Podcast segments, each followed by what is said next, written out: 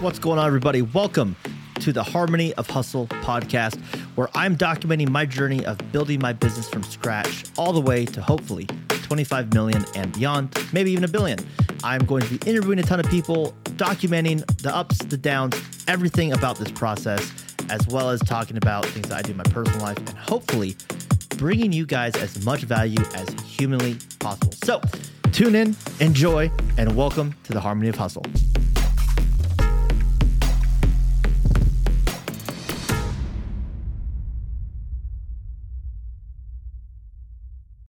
What's going on, everybody? Excuse the audio today. Uh, it's been pretty, pretty busy, um, and I had to get off early to crush it today. Uh, busy, busy end of the month. So, I want to talk about something that's been really on the top of my mind, and um, I think it's a, uh, a thought that is hurting a lot of entrepreneurs, and I truly believe this because I've done this twice now um, with scaling companies.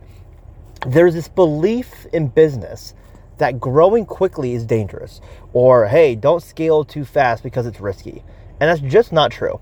It's only risky if you can't execute on fulfillment, which means you just don't have the people to do the installations, which really is uh, not an issue of you being able to scale, it's an issue of you being able to hire.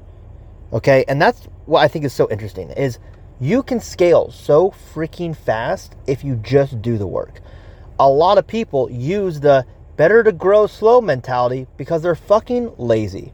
Okay? They just use that as a barrier or an excuse of why they're not where they think they should be.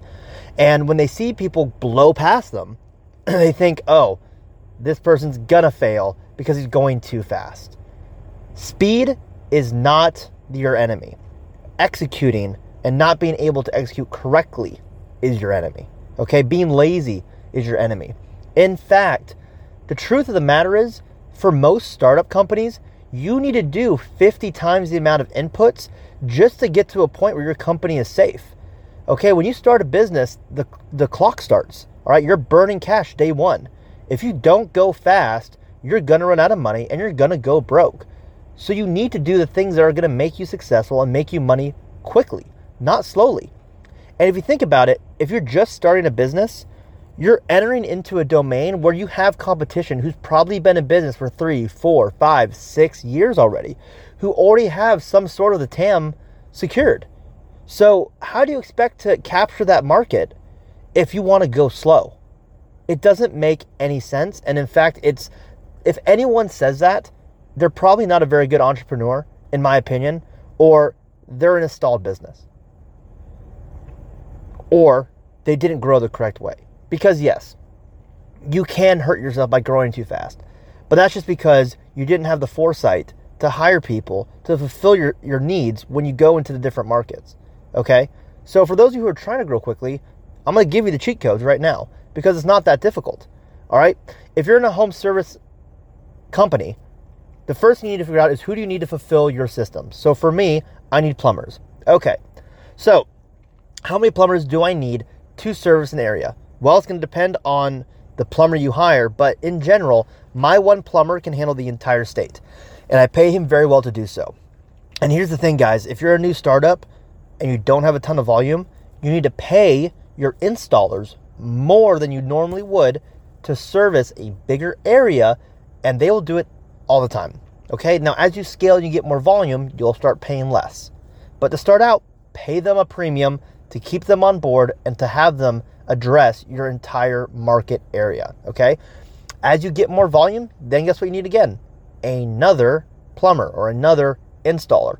The nice thing is, once you have one good one, you can have him train him, shadow him, and then you keep that ball rolling.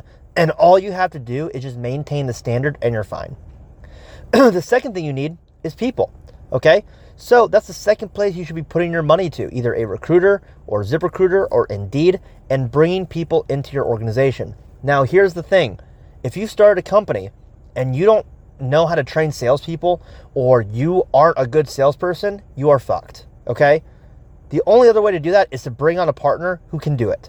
So, you need to be honest with yourself and say, hey, if I'm an operations guy, which I'm not, but if you're an operations guy and that is your lane, then you need to own that and you need to bring on a partner that is a killer frontline salesperson that can lead and inspire a team.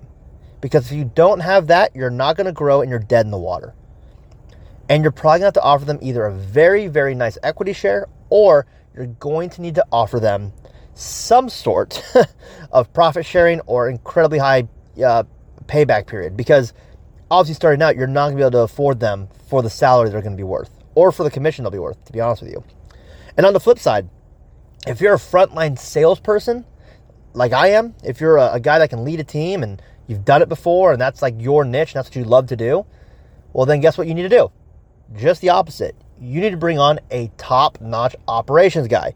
Because if you're just selling, selling, selling, and there's no automations, there's no CRM, there's no process to track clients, there's no uh, customer care, there's none of that back end stuff happening, well, then you're also fucked.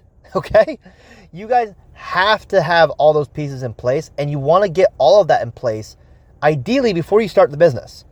Okay? Too many people start the business without having all the foundational pieces in line. Okay? So before you even start the business, you want to make sure you have your operations guy locked in. You want to have your frontline sales guy locked in if you're the operations guy.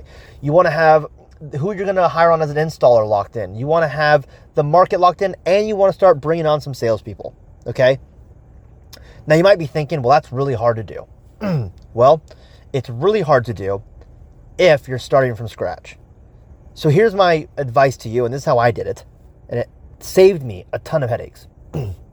if you want to start a business in an industry, go work in that industry for two to three years and be a top producer in that industry. You will rise up the ranks and you'll get to learn how that business really operates, some of the pitfalls that you can find, but you'll also build relationships with people high up in that industry. So eventually, when you decide to go do your own thing, you can use them as a resource to assist you. Okay? You can also probably bring some of the salespeople along with you if you were leading from the team and you inspired them. So there you go. You have your installers ready to rock, or your salespeople ready to rock and roll. Excuse me. Most people jump in too quickly. If you can be patient and dedicate a few years to learning the craft inside and out before you jump in, then scaling isn't a problem. In fact, that's all you should be focused on is scale because the faster you scale, the more money you make. The reason why most small businesses fail in the first year is they run out of money. And they run out of money because they don't scale fast enough. They stay in the same location with the same spot with the same team. All right, you don't need a massive team to get to a point where you're making money. Okay, you can get to 50 installs, 60 installs a month with a team of five guys. So just let that sink in. Okay, the the ability to scale is the ability to make money. So if you think that scaling quickly is a bad thing to do, well then I'm sorry, your business isn't going to grow.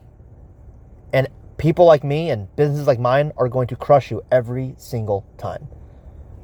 And the companies that are already around are also going to crush you every single time. So the moment that business starts, you need to be focused on putting 1000% extra effort in that you even think you need to put in just so you can catch up to the people you're competing against. I hope that helps, guys. Uh, a little spirited this morning. I just uh, I saw a lot of a lot of people with these small businesses uh, complaining about or trying to tell me how scale is dangerous. Yet, I was able to scale a solar company from 600 to 25 million in 11 months. And this company that uh, I started on my own, this water treatment company, we were able to scale from zero to about 90K in 11 months. Well, 90K a month on our 11th month. So, scale is not a problem. How you execute and the work you put in, that's what's holding you back.